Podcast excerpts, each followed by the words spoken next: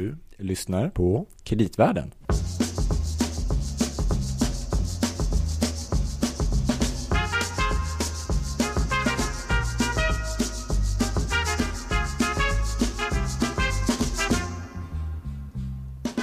Hej Louie! Hallå Gabriel! Kul att se dig igen. Ja, Och höra din röst framförallt. ja men Nej, det är sant. framförallt. Det är kul att se dig också. Vi behöver inte värdera. Fram- Framför allt får vi hoppas att det finns andra som tycker om att höra vår röst Ja. eh, eftersom det här är en podcast eh, som heter Kreditvärlden och handlar om kreditmarknaden i huvudsak eh, men även tangerande ämnen ibland som hållbarhet, andra finansiella marknader och sådär. Och du heter Louis Landeman. Och du heter Gabriel Bergin. Ja, det stämmer. Så den här podden är av och med oss kan man säga. Ja, precis. Mm. Oftast är den ju med någon mer också. Ja, Jag tänker Louis, olika experter. Ja, precis. Alltså, jag sa ju precis, vi har många olika teman för den här podden. Mm. Eh, och, och De är ju spännande och de tangerar till kreditmarknaden. Men ibland så är det en del som säger, kan ni inte göra lite mer om, om krediter och liksom, Mm. ja, verkligen eh, grund, grunden? grunden. Tillbaks till kärnverksamheten. Ja, lite så. Men det, det, vi startade ju en gång i tiden. Vi gjorde en bok och så tyckte vi att vi skulle eh, ha avsnitt i boken. Och när man pratar om till exempel företagsobligationer så är det kanske en del som inte vet men det är ju mycket legala frågor som ligger bakom hela tiden och dokumentation och vilka rättigheter har man och sånt där. Så i de tidiga avsnitten så gjorde vi ju en del om det. Vi hade ju, jag tror att det var någonting avsnitt nu kommer jag inte ihåg riktigt, men 23-24 tror jag. Så då var det med Johan Häger på Rocher bland annat som Mm. försökte reda ut rekonstruktion, eh, hur går det till och sånt där. Det. företagsproblem.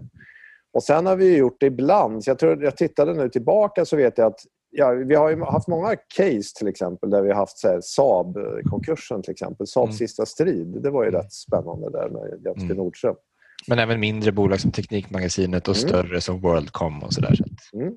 Och sen hade vi ju i början på coronakrisen med Kristoffer Stålbröst. Han hjälpte oss att gå igenom tror jag var avsnitt 100, 116 tror jag. Lite grann kring hur, vad, vad hände liksom på re- rekonstruktionsfronten. Och där ska man väl säga att vi trodde på kanske en stor konkursvåg. Eh, Och en del konkurser har det ju varit och rekonstruktioner men kanske ändå inte lika mycket som man hade trott ändå av Mm. olika skäl. Så det är ju intressant i sig. Mm. Men sen dess har vi ju faktiskt inte pratat så mycket om det här temat på ett tag. Så det är dags. Nu är det hög tid. Och det är också aktuellt faktiskt. Ja, det är väldigt, väldigt aktuellt. Eh, för att eh, Det är säkert många som inte vet, men det är ju, har ju faktiskt kommit en utredning om en ny lag om företagsrekonstruktioner. Och det här är ju väldigt, väldigt intressant tycker vi. Och eh, Idag så är vi så glada för att vi har med oss eh, en person som kan väldigt mycket om den här utredningen. Eh, nämligen Ylva Norling Jönsson. Du är hovrättspresident, hovrätten över Skåne och Blekinge. Ja, men det stämmer. Välkommen. Eh, och jag, tack så mycket. Det är roligt att vara med. Men alltså till att börja med, det här hovrättspresident, det låter så fantastiskt eh, fint. Ja, men det tycker jag också måste jag säga. Eh, jag tillträdde den här tjänsten den 1 mars i år så att eh, det är bara ett par månader sedan och eh, det är väldigt, väldigt, väldigt roligt måste jag säga. Hovrätten är en fantastisk arbetsplats. Här är massor med väldigt kunniga och duktiga personer och vi sitter också i, ett, i en väldigt fin byggnad. Jag har utsikt över Öresundsbron här från mitt eh, rum och sen så hanterar vi ju då eh, naturligtvis mängder med eh, intressanta mål och ärenden varenda dag och känner också att vi gör en väldigt stor samhällsinsats. Så att det är ett fantastiskt jobb, det måste jag säga. Och det här att man är president, är man chef då över hela hovrätten eller vad är man då? Precis. Vi har ju lite speciella titlar i domstolsvärlden och hovrättspresident, det är alltså chef för en hovrätt. Är man chef för en tingsrätt som jag var, har varit eh, under de senaste 12 åren så heter det lagman, även om man är kvinna. Just det. Men, och är du med också som domare i olika mål? Eh, så du är chef och domare? Alldeles riktigt och då är det ju så att eh, det också är olika sammansättningar så att i tingsrätten så är i brottmål. Då sitter man som ensam juristdomare och sen så dömer man tillsammans med nämndemän. Och I hovrätten så är det tre juristdomare och två nämndemän som är den vanliga sammansättningen. Mm. Och då när jag sitter på brottmål då är jag ordförande. Så att jag sitter då alltså tillsammans med två juristdomare och två nämndemän. Just det. Och en del, det är mycket brottmål eh, som du sa men det kan också vara till exempel eh, sånt som har med obestånd att göra eller att ett företag har ansökt om konkurs och så. Det kan det absolut vara och det kan också vara sånt som så småningom kan leda till obestånd, nämligen eh, tvister om eh, pengar eller fastigheter eller entreprenader eller annat. Men nu får du, du får hjälpa oss att reda ut alla de här juridiska termerna som vi inte är så, så bra på. Då. Men mm. du har ju varit ansvarig för, jag vet inte, kallas det för en särskild utredare? Eller vad, vad, vad säger man när man, man, är ansvarig för den här utredningen om, om mm. en ny lag om företagsrekonstruktion? Precis. Eh, det som det här har varit, det, är ju, det slutar ju med en så kallad SOU som betyder Statens offentliga utredningar. Och då eh, har jag blivit utsedd som särskild utredare och till min hjälp så får jag då en grupp med experter och sakkunniga som hjälper mig i det här arbetet. Okej, okay, men den här utredningen, var, var liksom, den, det går tillbaks en del i, i, tiden, eller hur? När ni började, det är ganska, ganska stor utredning. Var... Eh, det är det. Vi arbetade med den i ungefär eh, ett och ett halvt år. Mm. Eh, och eh, förutom då den här expertgruppen så har man också en sekreterare till sin hjälp. Eh, och sekreterare kanske låter som någon som bara hjälper till men det är en, verkligen en nyckelperson när det handlar om utredningar. I mitt fall så har det varit en domare som var sekreterare och det den personen gör det är framför allt att skriva utkast till texter som sedan jag och experterna och sakkunniga går igenom. Mm, Okej. Okay. Men sen när en sån här utredning startar då är det regeringen som säger att det här, behöver, det här området behöver vi reda, reda ut. Så att säga, utreda. Exakt. ja. Eh, då, då, säger regeringen att eh, vi vill att en utredare tittar på det här området och då kan man få ett specifikt uppdrag Eh, ett uppdrag kan vara att eh, du ska lägga fram ett förslag till en lagstiftning.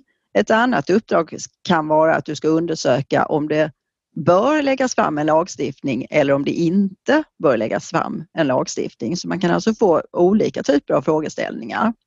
Och då tillsätter man en särskild utredare och sen så knyter man då experter och sakkunniga till den här utredningen. Sen finns det också någonting som heter kommitté om vi ska göra det ännu svårare. Mm. Och det är en parlamentariskt sammansatt kommitté. Eh, då har man representanter för de olika politiska partierna med. Eh, och eh, man utser även i det fallet en ordförande och sen har man som sagt representanter för de politiska partierna och dessutom experter och sakkunniga.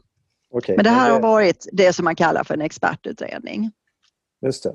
Och var det meningen från början att ni skulle lägga fram eh, liksom, lagförslag? Eh, eller? Ja, det var det. Det var det, okay.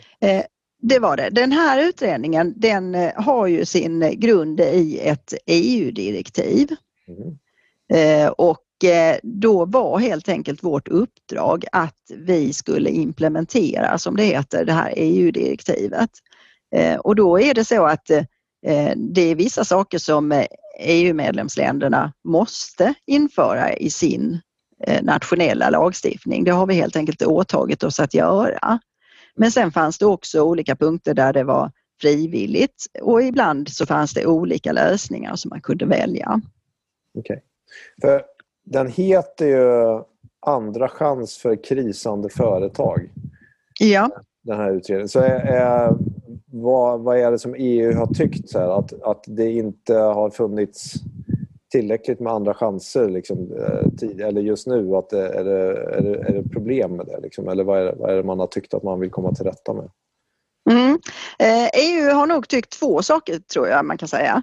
Dels ville EU att eh, företagarna skulle få fler verktyg mm. för att kunna rekonstruera sin eh, verksamhet och sen ville EU också att det skulle vara likartade regler i de olika europeiska länderna och det har ju helt enkelt eh, med att göra att man vill underlätta för en, en gemensam marknad så att det, det fungerar att driva företag i olika länder och eh, att förhållandena då är likartade för de som berörs, till exempel anställda och kreditgivare, ägare, andra. Ja, just det.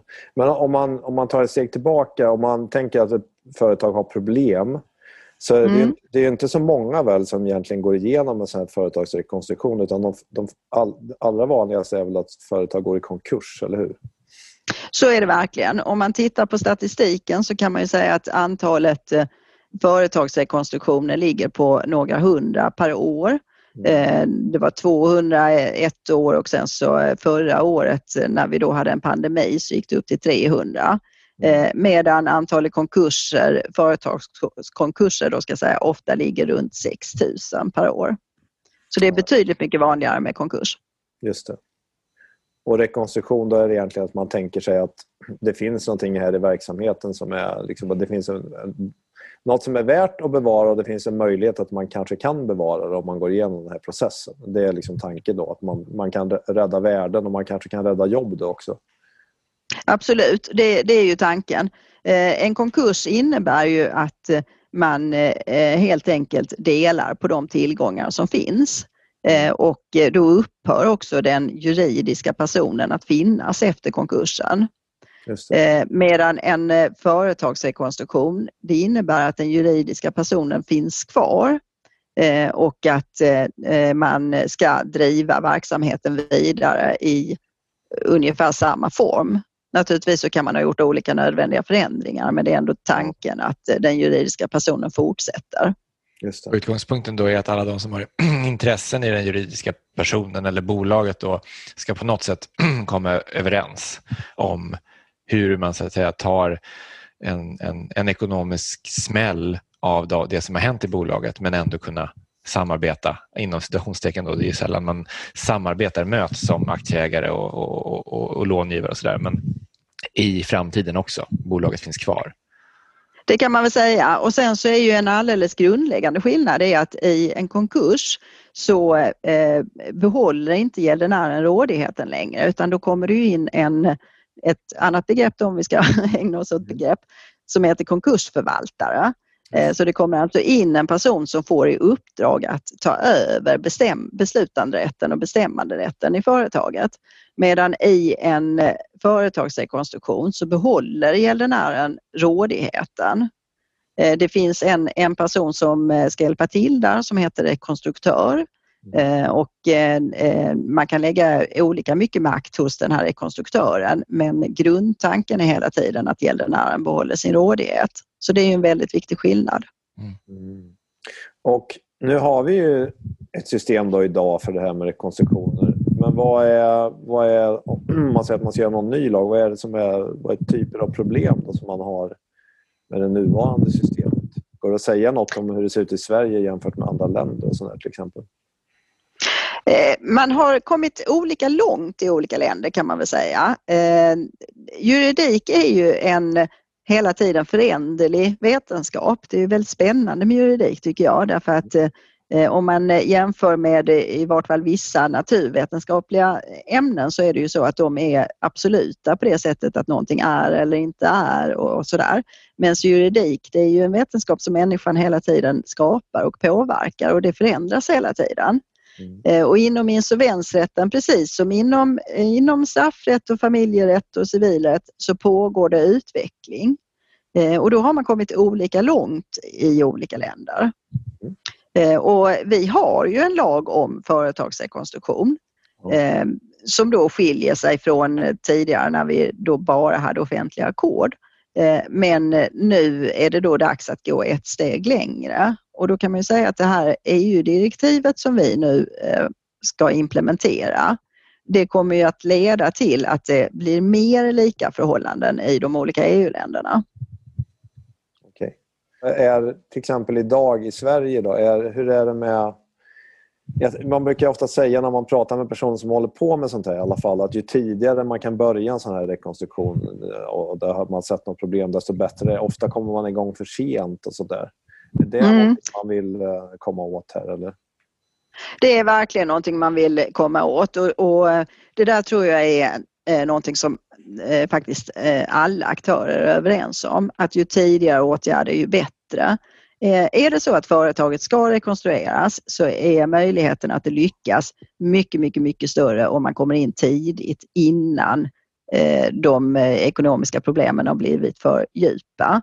Och är det så att det här företaget inte har någon bärkraft och faktiskt ska upplösas genom en konkurs, då är det också så att det kommer att finnas mer tillgångar att dela ut eh, om konkursen kommer tidigt än om konkursen kommer sent. Men å andra sidan så minskar ju då tidigare ingrepp, alltså bolagets eller den juridiska personens egen möjlighet att styra över så att säga, hur man, hur man strategi och hur man tar sig an om det är tuffa tider till exempel. Ja eller inte, för man kan ju också säga att om, eh, om man då gör en så tidig åtgärd att det är möjligt med en företagsrekonstruktion, mm. då har ju gäldenären mycket mer att säga till om än om man väntar tills det enda alternativet är konkurs. Just det. Men det är klart att, att eh, eh det kan ju vara så att ett företag ser att eh, Eh, man inte gärna vill gå in i ett insolvensförfarande, varken det ena eller det andra, mm. därför att det då signalerar till eh, ens eh, motparter att eh, nu har vi ekonomiska problem. Du, mm. du offentliggör ju att du har ekonomiska problem. Mm. Och, och, det kan ju såklart vara, vara hämmande. Mm. Men, men, då är det så att ni till exempel tänker att man, man skulle kunna ha någon sån här rådgivningssätt. Man, jag har förstått att i vissa andra länder, typ Danmark och Tyskland, där har man eh, jag vet inte, kan, att man har något varningssystem eller att man hjälper företag med information och sånt där. Är det saken, en sak man kan göra? Eller? Absolut. Eh, och det här är också någonting som finns i direktivet eh, så att man eh, vill då att det ska införas någon slags tidig varning eh, och tidig rådgivning. Eh, och eh, vi har då haft någonting som heter företagsjourer. Och de här företagsjourerna där var det så att man skalade upp dem under pandemin och då var det Tillväxtverket som ansvarade för det. Och I den här utredningen så föreslår vi att nu att det ska inrättas en permanent nationell rådgivningstjänst för företag i kris och den menar vi då ska hanteras av Tillväxtverket. Mm. Eh, och då kan det ju vara så att företagaren kan vända sig dit och eh, få en eh, första tidig hjälp. Vad är det bästa för mitt företag? Är det så att jag kan undvika ett insolvensförfarande på något sätt? Eller är det så att det är oundvikligt och då är det faktiskt så att det här företaget kommer inte att gå att, att rädda så det är lika bra att ansöka om en konkurs direkt. Eller är det så att företagsrekonstruktion kan vara det rätta för mitt företag? Just det. Hur, hur ser det ut annars? Jag tänker just nu då, hur, hur många av, när man gör sådana företagsrekonstruktioner, hur vanligt är det att man lyckas kontra att man inte lyckas? Eh, ja, eh, det här mäts då på olika sätt och eh, när man då mäter om det är en lyckad rekonstruktion eller inte, då brukar man titta på överlevnaden på, mm. på ett eller flera års sikt. Eh, och det har gjorts eh, lite olika sådana här undersökningar och eh, under en, en sådan period så har man en överlevnad på ungefär 25 procent. I ingen undersökning så har man en överlevnad på, på, som överstiger mer än 50 procent. Så det är alltså mer än hälften som, som inte lyckas och ganska ofta så är det nog ner mot två tredjedelar eller kanske till och med tre fjärdedelar som inte lyckas. Som inte lyckas, okej. Okay. Och då, jag har förstått att det, det även skiljer sig åt alltså vem, vem som är rekonstruktör. Det kan ha ganska stor betydelse för, för ja, chansen att lyckas. Stämmer det? Eller? Eh, det finns eh, en undersökning som Kronofogdemyndigheten har gjort ja. och eh, den visar att när, när rekonstruktören var konkursförvaltare så lyckades man i betydligt större utsträckning än när rekonstruktören inte var konkursförvaltare. Mm.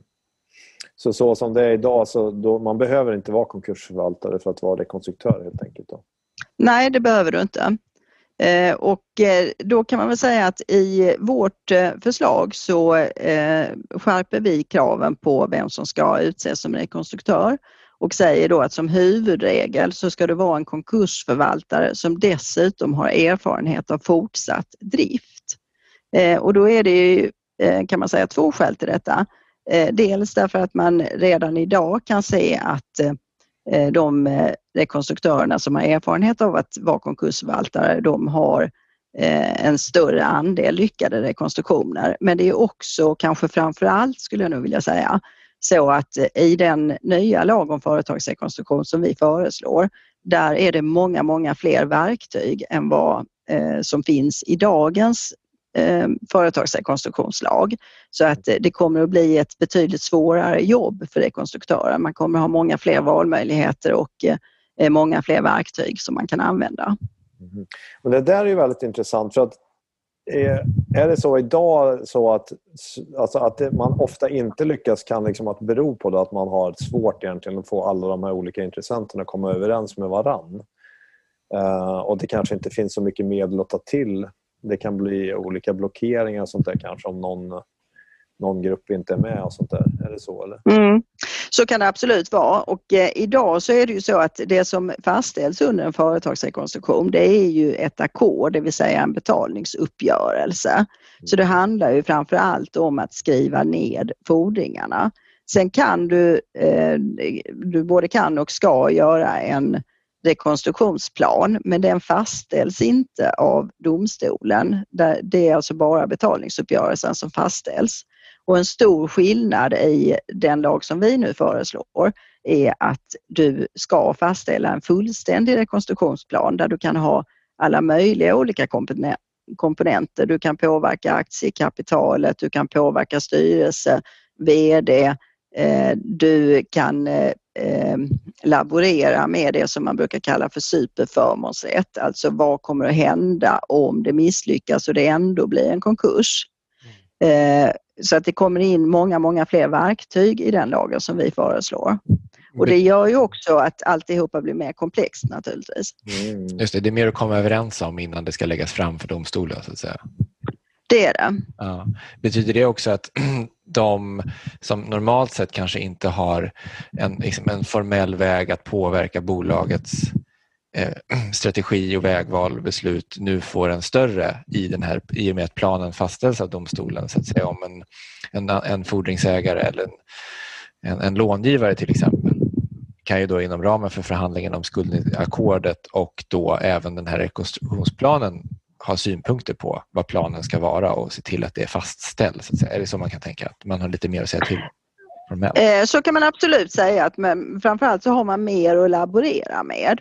Eh, man kan till och med dra in någon som har full säkerhet för sin fordran. Man kan ju tänka sig att eh, det är en borgenär då som har, har företagshypotek och det där kanske man bedömer att det är säkerhet för 70% av fordran. Men man kanske också bedömer att det här är säkerhet för 100% av fordran. Då är du idag inte alls med i ackordsdiskussionerna.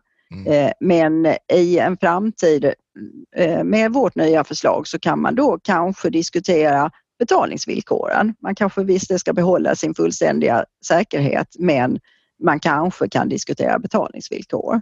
Så det finns många fler komponenter att ta in och det, det gör det ju eh, både förhoppningsvis då eh, att det ger större möjligheter att man lyckas men det gör det också till mer komplext för det är mycket mer som du kan, kan då överblicka och ta in och tänka på. Att om vi gör så här här, vad innebär det för den? Och, mm. och om vi drar i den här biten där, vad blir det då?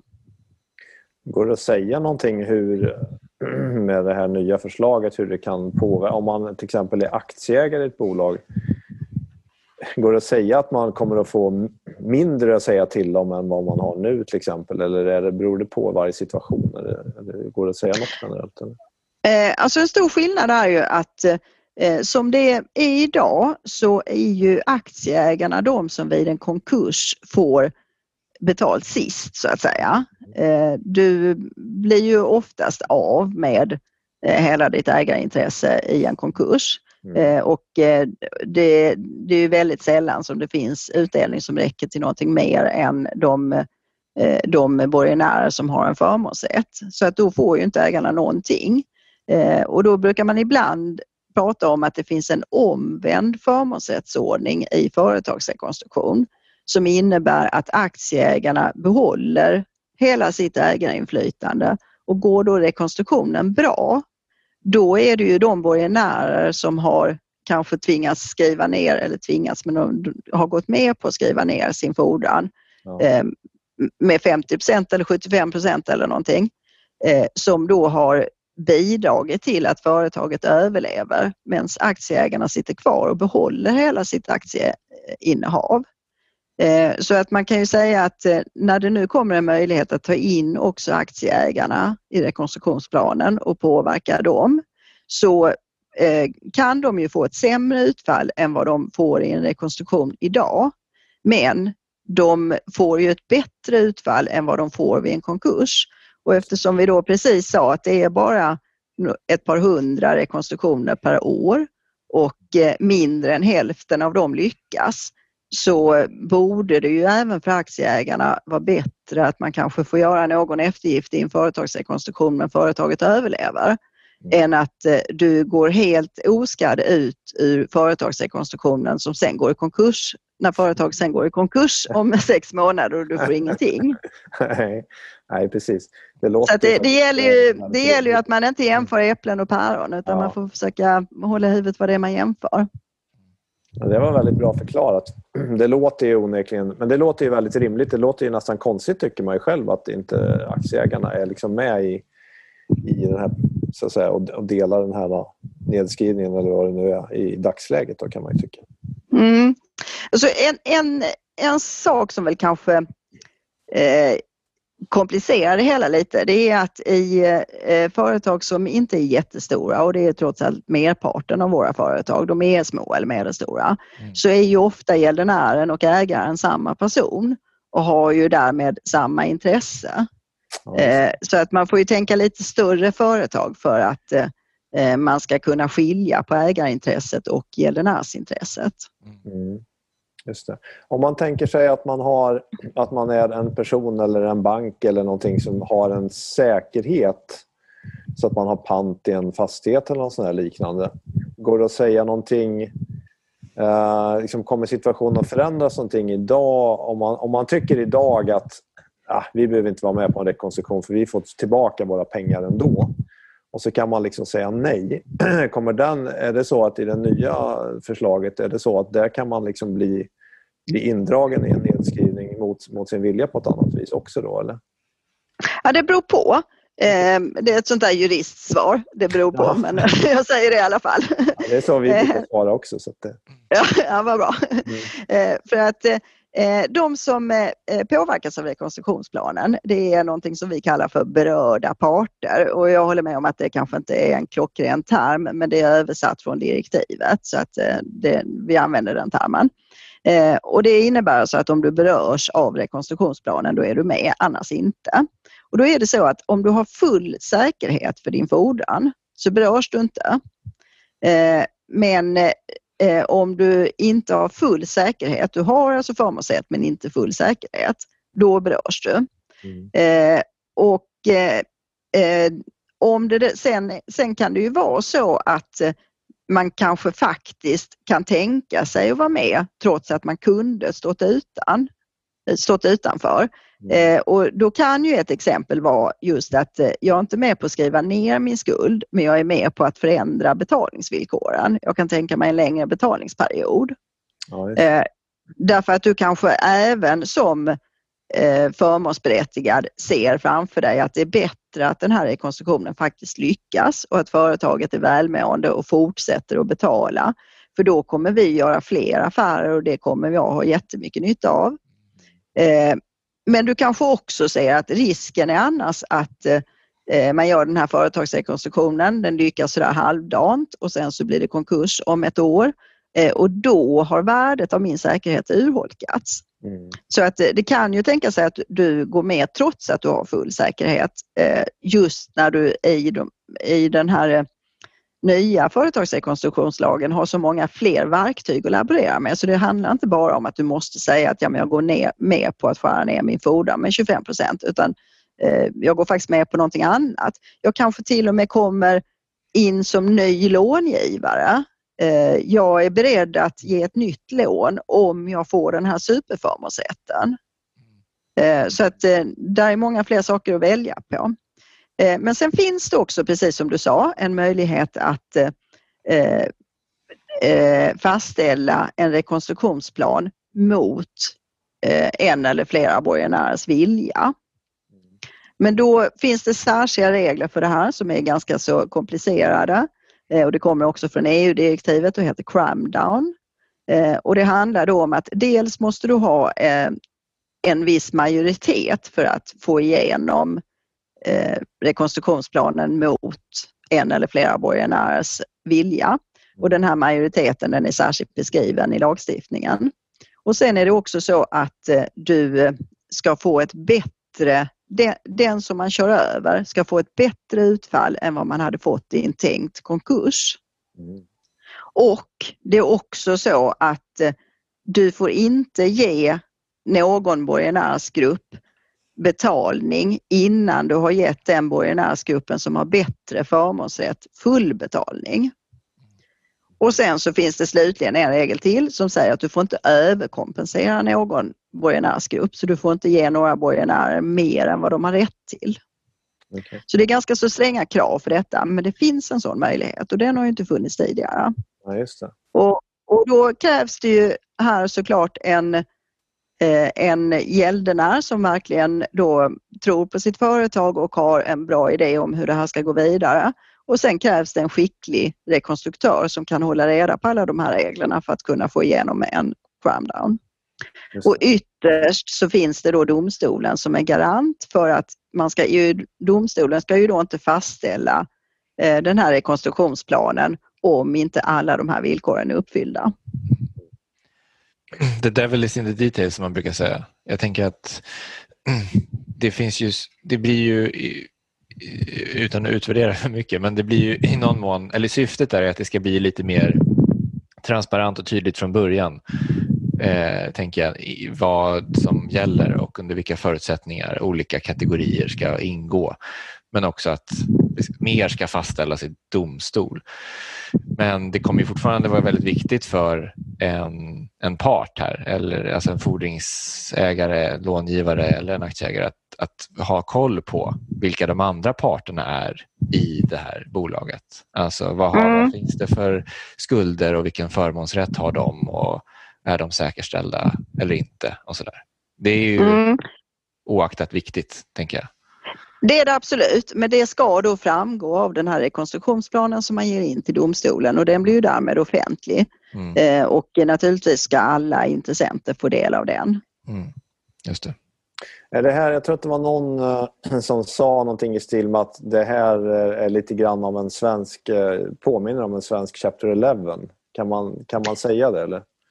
Eh, det kan man säga. Eh, man tittar ju ofta på USA och eh, mm. det är ju där Chapter 11 förekommer. Mm. Och där har man ju då mer ett gemensamt insolvensförfarande som sen kan utmynna i antingen en rekonstruktion eller en konkurs. Mm.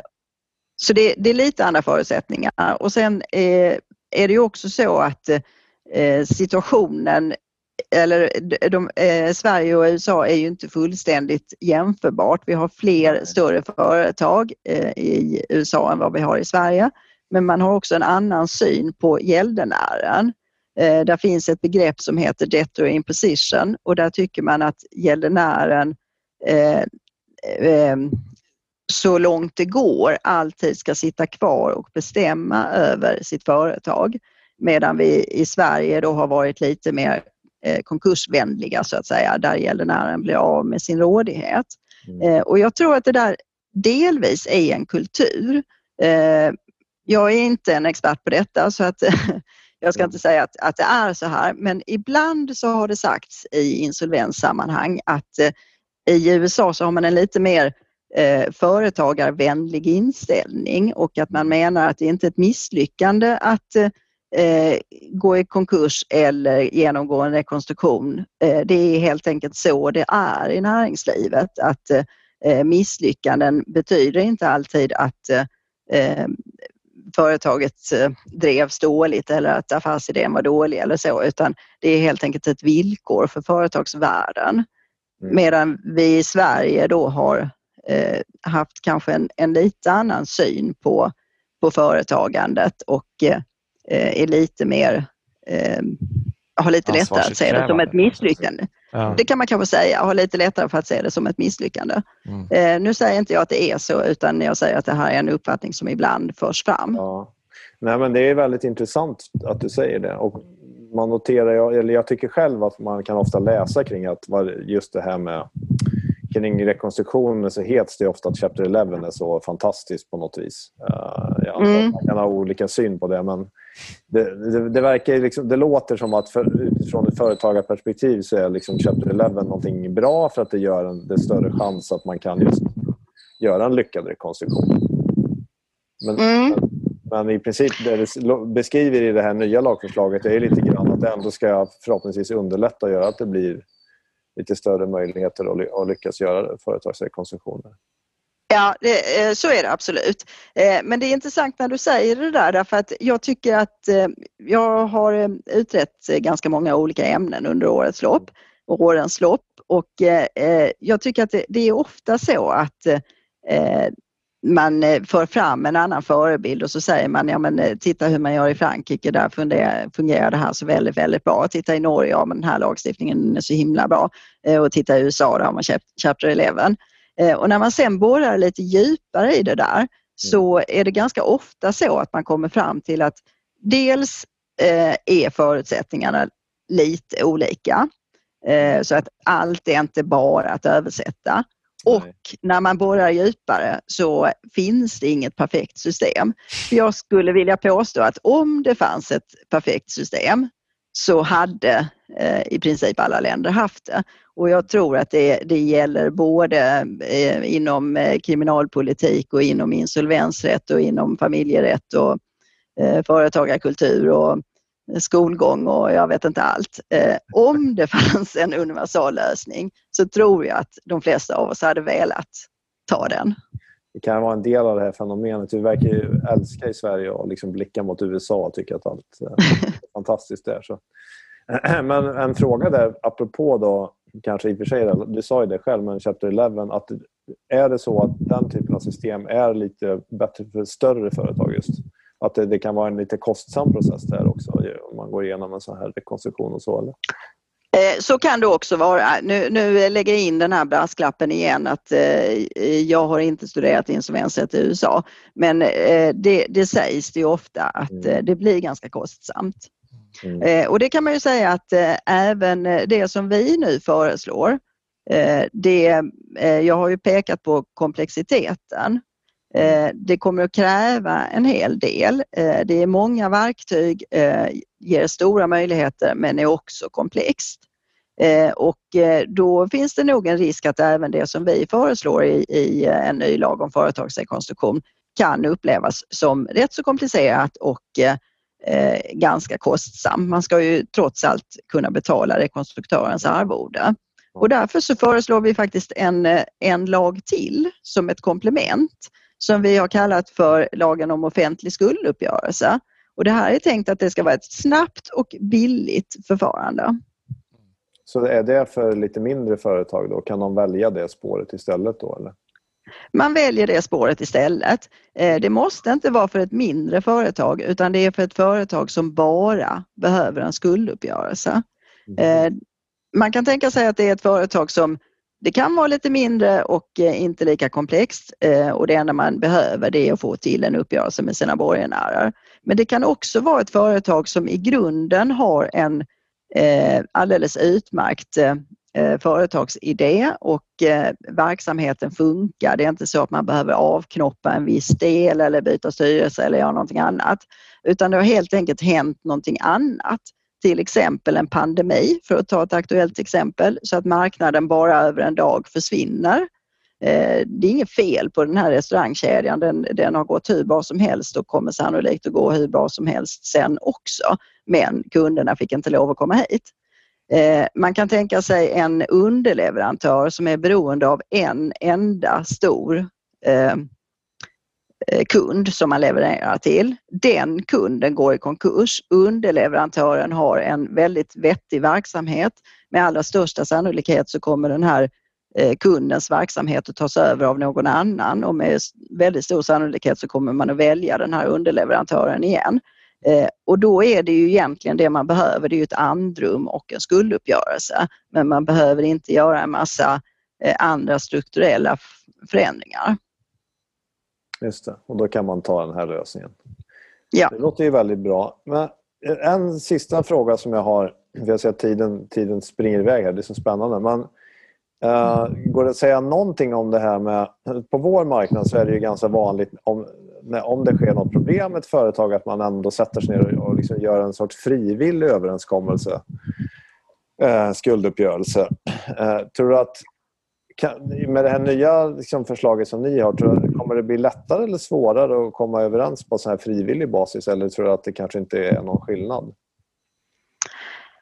Eh, det är en svår fråga och jag vet inte om jag är rätt person att gissa om det utan det, det kanske är bättre att någon företagare eller någon som jobbar med, med kreditgivning gör det. För att jag tänker att det, det som det här innebär det är ju att det, det finns då tre verktyg. Det finns ju offentlig skulduppgörelse men den är ju just offentlig. Det innebär ju att du offentliggör dina ekonomiska problem och eh, ja. får en offentlig skulduppgörelse. Det, det, kommer att finnas eh, den här företagsrekonstruktionen som ger stora möjligheter men också är ganska komplext. Och sen så naturligtvis konkursavvecklingen.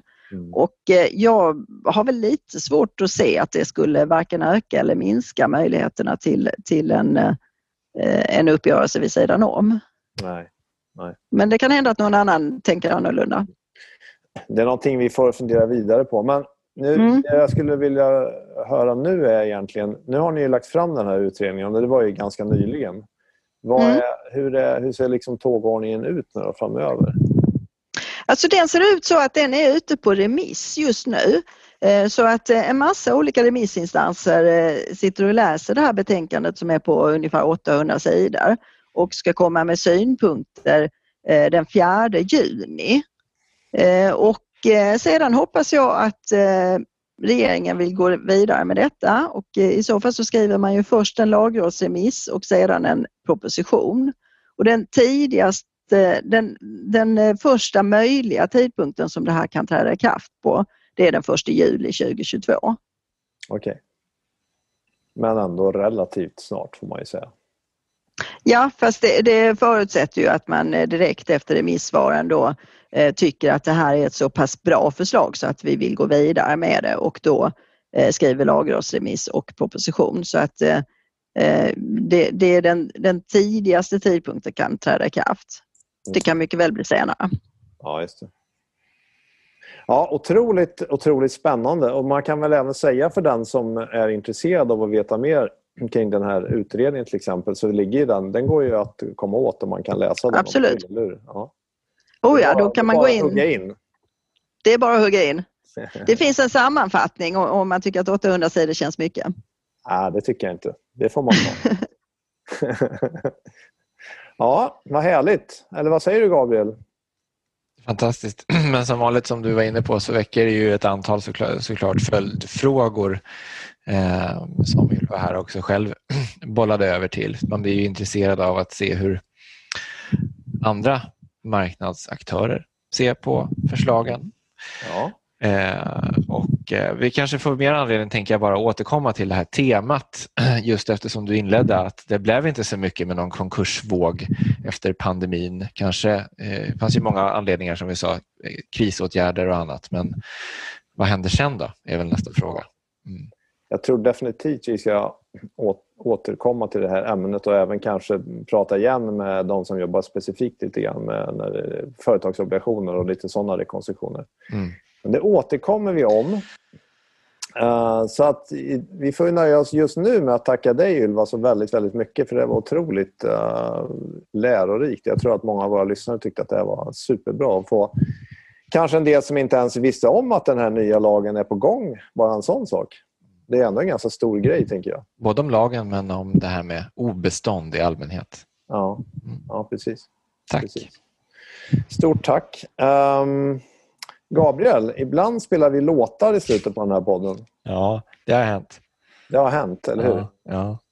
ja. Uh, det finns, vet du, jag är faktiskt ganska gammal. Jag är född 1968.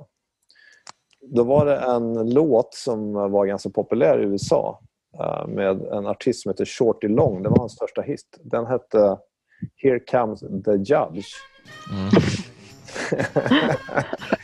jag tycker att det kan vara lite passande det är ändå en hovrättspresident med också. Ja, verkligen. Inga jämförelser ja. i övrigt. Nej, exakt. Precis. Verkligen, verkligen, inte. Nej, den är en ganska rolig text faktiskt. Det handlar om bland annat en person som har svårt för att dansa. Men det, det, jag tror att den texten talar för sig själv. Så. Ja, ja, det är det. vi får alla begrunda denna och så får vi eh, med tillförsikt se till framtiden höras snart igen hoppas jag. Stort tack till dig Ylva. Ja, tack för att jag fick vara med. Hey, hey. Hey, hey. Hey. Here come the judge. Here come the judge.